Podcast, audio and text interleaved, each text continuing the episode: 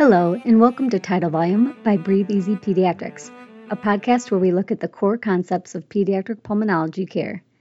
My name is Christina Beretta, and I'm a pediatric pulmonologist at the University of Wisconsin Madison School of Medicine and Public Health. I'm here with Chris Green, who is a pediatric pulmonologist and professor emeritus at the University of Wisconsin. We're here today to talk about the concept of collateral ventilation. Thanks, Christina. Collateral ventilation may be important in a patient's ability to avoid and or resolve atelectasis. There are a few other areas of clinical medicine in which collateral ventilation may be important. We'll, we will discuss these today. That said, the research on collateral ventilation is limited, so it is not possible to say in a particular case that collateral ventilation is important or not. Today, we'll talk about a case example where collateral ventilation may be relevant. We'll discuss different models of ventilation. We'll list the pathways of collateral ventilation, talk about factors that influence these pathways, and talk about factors on how collateral ventilation may be clinically significant. By the end of this discussion, I hope you will agree that pediatric pulmonologists should have an understanding of collateral ventilation. Definitely. So, Chris, as we were preparing for this podcast, I became more aware of how much collateral ventilation, or lack of collateral ventilation, can play an important role in the clinical presentation of many of our patients. To begin our discussion, let's start with talking about a hypothetical patient case example that will be familiar to many of our listeners. In this example, a 10 month old girl presented to the pediatric pulmonary clinic for evaluation of what had been called recurrent pneumonias. She received a chest radiograph with nearly every respiratory illness, and each chest radiograph showed patchy consolidations in different places. On review of her history, exam, and many chest radiographs, what had been labeled as recurrent pneumonias were more likely recurrent episodes of atelectasis in the setting of respiratory viral illnesses. She was otherwise a healthy child. She did not have asthma, neuromuscular weakness, or other reasons to be predisposed to atelectasis. As she got older, the frequencies of these episodes decreased. By the time she was five years old, her chest radiographs were normal, even during respiratory illnesses. So, can collateral ventilation help explain why very young children, even those without neuromuscular weakness or asthma, have atelectasis more frequently than older children? Yes, collateral ventilation can play a role. Younger patients are more prone to atelectasis compared with older children. Before we discuss why that is, I'd first like to discuss usual and collateral ventilation. We think of ventilation as a reciprocating system. Inspired gas enters the upper airway and is distributed via the bronchi and bronchioles to the alveoli. During exhalation, the gas flows in the opposite direction. We typically inspire 78% nitrogen, 1% inert and trace gases, 21% oxygen, and nearly zero carbon dioxide. In fact, the carbon dioxide concentration is about 400 parts per million, or about 0.04%. We usually exhale 78% nitrogen, 1% inert and tra- trace gases, 17% oxygen, and about 4% carbon dioxide. Interesting. So we exhale about the same amount of nitrogen as we breathe in, and exhale about 100 times as much carbon dioxide as we breathe in. Still, we're only exhaling about 4% carbon dioxide. Now, you mentioned that we usually think of ventilation as a reciprocating system where air flows into our lungs through a set of channels and then air flows out of the lungs through the same set of channels or airways. Besides reciprocating ventilation, how else does ventilation occur? In addition to the reciprocating breathing just described, there is also limited airflow between adjacent alveoli and bronchioles. This is called collateral ventilation and is defined as ventilation of alveoli via pathways that bypass the usual arborizing bronchial tree. Okay, so collateral ventilation occurs through pathways other than the bronchi to the bronchioles to the alveoli and back again, routes that we usually think of. So, what are the pathways of collateral ventilation? These pathways are as follows pores of Kohn they're only 3 to 13 microns in diameter and connect adjacent alveoli. Canals of Lambert, about 120 microns in diameter, and these connect alveoli to nearby bronchioles. Channels of Martin, 30 microns in diameter, and connecting adjacent bronchioles. And finally, there are connections between interlobular and intersegmental respiratory bronchioles. These are up to 200 microns in diameter. The interbronchiolar connections are present between lobules of the lung, between segments of the lung, and in cases of incomplete lobar fissures, may connect adjacent lobes. Lateral ventilation is greater in the upper lobes and lower lobes and is reduced in the lingula and right middle lobes. Interesting. So just to review, the pores of Kohn, spelled K-O-H-N, connect adjacent alveoli. The canals of Lambert connect alveoli to nearby bronchioles, and the channels of Martin connect adjacent bronchioles. There are even interlobular and intersegmental respiratory bronchioles that go between lobules and segments of the lung. These definitely aren't the typical breathing pathways drawn out in our diagrams of the respiratory system when teaching medical students. So, how much airflow actually goes through these collateral pathways? As we shall learn, this is variable. In normal young adults, the resistance of the collateral pathways is 50 times the normal airway resistance of the usual airways. This suggests that flow through the collateral paths is 150th the flow through the usual airways. Wow, 50 times normal airway resistance is high. What factors are, affect the resistance within these collateral pathways? Species, age, lung disease, lung volume, bronchial smooth muscle tone, and the fraction of inspired carbon dioxide all affect the resistance within these collateral pathways. Let's discuss each of these in turn, starting with species. Dogs have extensive collateral ventilation pathways, whereas pigs have little, if any, collateral ventilation. Humans are intermediate in this regard. Interesting. Does greater collateral ventilation in the dog explain the dog's greater short term aerobic capacity? Could I run faster if I had greater collateral ventilation? Probably not. In patients with healthy lungs, gas exchange is optimal or nearly so. Also, the lungs do not limit exercise except in cases of severe lung disease. In addition to variation among species, the extent and resistance of collateral ventilation varies between humans as well. Age is a factor. Infants have underdeveloped collateral ventilation. The pores of Kohn, those pathways between alveoli, do not develop until about four years of age. Collateral ventilation increases during childhood, and because of lung aging, collateral ventilation is greater in the elderly than in normal adults. So it sounds like these collateral ventilation systems continue to develop through childhood. Are there disease states that lead to increased or reduced collateral ventilation? Yes, collateral ventilation is increased in emphysema and is increased in diseases that are manifested by lung hyperinflation. Collateral ventilation is decreased in restrictive diseases such as pulmonary fibrosis, but this is based on very little data.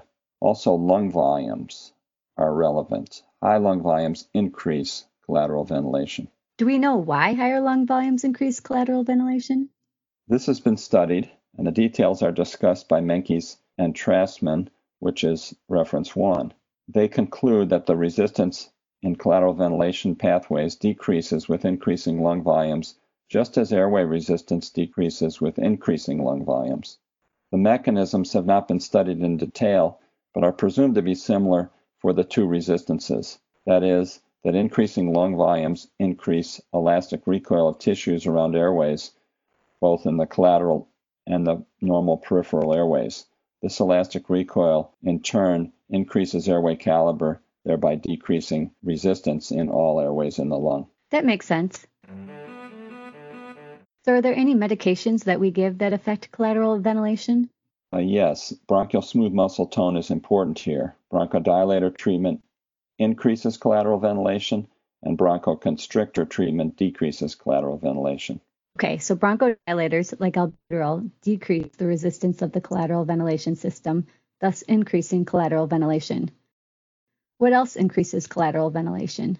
Breathing 5% carbon dioxide increases collateral ventilation. Huh. And how was that discovered?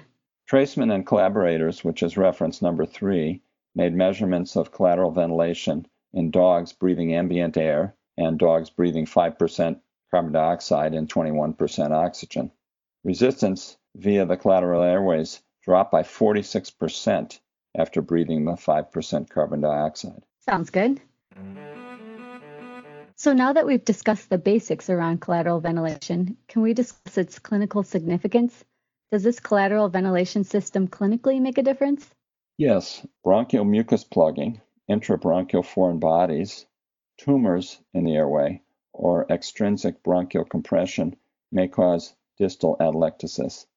However, babies who have limited collateral ventilation are more predisposed to atelectasis than older patients who have better developed collateral ventilation. Air can flow through collateral channels and end up behind mucus plugs. This air may aid mucus clearance via coughing. Air behind a bronchial obstruction, supplemented by collateral ventilation, tends to normalize gas exchange. This effect is variable depending upon the amount of collateral ventilation. That's really cool. I'd also like to talk more about obstructive bronchi and the partial normalization of gas exchange that can occur due to collateral ventilation. To start, I think it's good to remember that in normal areas of the lung, alveolar gas partial pressures are nearly the same as those found in arterial blood. However, there are localized differences due to varying ventilation and perfusion ratio throughout the lung. Yes. Also, we know that the arterial partial pressure of oxygen is lower than the alveolar partial pressure of oxygen by 5 to 15 millimeters of mercury. However, in areas of the lung distal to a mucus plug or other obstruction and without a source of fresh gas, the alveolar gas will approach mixed venous partial pressures with alveolar partial pressure of oxygen being about 40 millimeters of mercury. If there is zero ventilation in an area of lung, atelectasis will develop over time. Ventilation distal to a bronchial obstruction can occur via collateral channels. This will increase the alveolar partial pressure of oxygen and will decrease the alveolar partial pressure of carbon dioxide.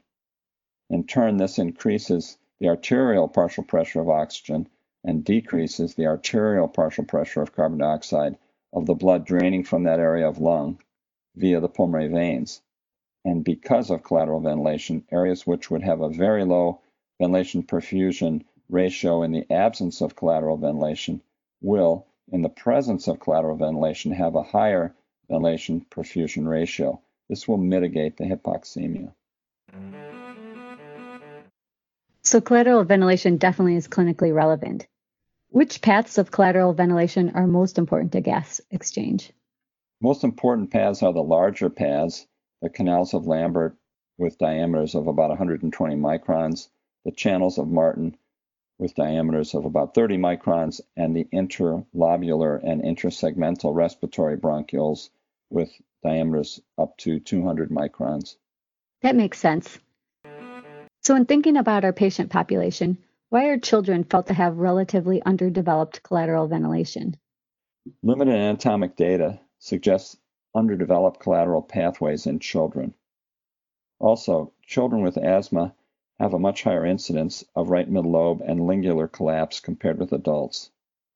This may be due to poorer collateral ventilation in these lobes compared with the upper and lower lobes. We definitely see plenty of right middle lobe and lingular collapse in our patient population.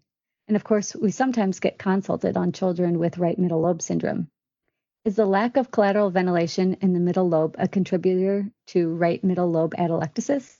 Yes, the usual paucity of collateral ventilation in the middle lobe is a likely contributor to right middle lobe atelectasis. In addition, compression of the middle lobe bronchial orifice by enlarged lymph nodes in that area is also a factor contributing to right middle lobe syndrome. Okay, that makes sense. So now that we've talked about disease states that are affected by collateral ventilation, let's move on to other things in our field in collateral ventilation. Does collateral ventilation have relevance to bronchoalveolar lavage? Yes. The highest lavage return is usually from the lingula or from the right middle lobe. This is likely due to two factors. Reduced loss of lavage fluid to adjacent areas because of fewer collateral ventilatory pathways in these areas, and the relative technical ease of establishing an excellent and stable wedge position in a bronchus supplying one of these areas. Great bronchoscopy tips. So, do you have any personal experience that you think may have been affected by collateral ventilation? Christina, that's a great question. When I was a fellow, I volunteered as a normal subject for a study of alveolar macrophages, and this study entailed a large volume uh, bronchoalveolar lavage I ended up with a 600 milliliter lavage of my left lower lobe. And this started out fine, but as we got up in volume, I started to have a lot of gurgling, and clearly lavage fluid was getting out into my more proximal bronchial tree. I don't know whether the lavage fluid was passing through collateral channels and coming up uh, through paths parallel to where the bronchoscope was, or if there was a poor wedge position and it was leaking. But in preparation for this podcast, I thought about the possibility that this could have been saline slowly moving through these collateral channels and coming up via parallel pathway. Wow. So were you awake or asleep for that, bronch? Yeah, I was uh, awake without any sedation. Uh, I did have topical anesthesia of my uh, nasal passage, my pharynx, larynx, trachea, and bronchi. And having done a lot of bronchoscopy by that time myself, I wasn't too anxious, and the procedure really went well, other than my gurgling at the end. Wow, that is an up close and personal experience with possible collateral ventilation. I will say I never had to be a subject of an awake bronch during my fellowship, and I'm very grateful for that. But thank you for doing that and contributing to science. Any closing thoughts about collateral ventilation? Yes. Research on collateral ventilation is limited. That's an important point. Collateral ventilation has relevance to patient care and clinical pediatric pulmonology. Specifically, there is relevance to the genesis and resolution of atelectasis, to bronchoalveolar lavage, and to mucus clearance. I will leave you with a clinical question. I was taught that mucus clearance should be carried out after administration of a bronchodilator such as albuterol. The rationale for this was increased mucus clearance due to increased ciliary beat frequency. I have never been convinced that the data clearly supported this contention. An alternative hypothesis is that mucus clearance should be carried out after administration of a bronchodilator at a high lung volume and while the patient breathes 5% carbon dioxide. All these factors increase collateral ventilation and will tend to allow more air to flow into areas distal to mucus plugging. The extra air delivered by collateral ventilation should aid mucus clearance via coughing. That is a good clinical question and thought to ponder. Sounds like a study in the making. Thank you so much for this great discussion. You are welcome. Thanks for listening to this episode of Tidal Volume presented by Breathe Easy Pediatrics. If you have any questions or feedback, you can find me on Twitter at PulmPedsDoc.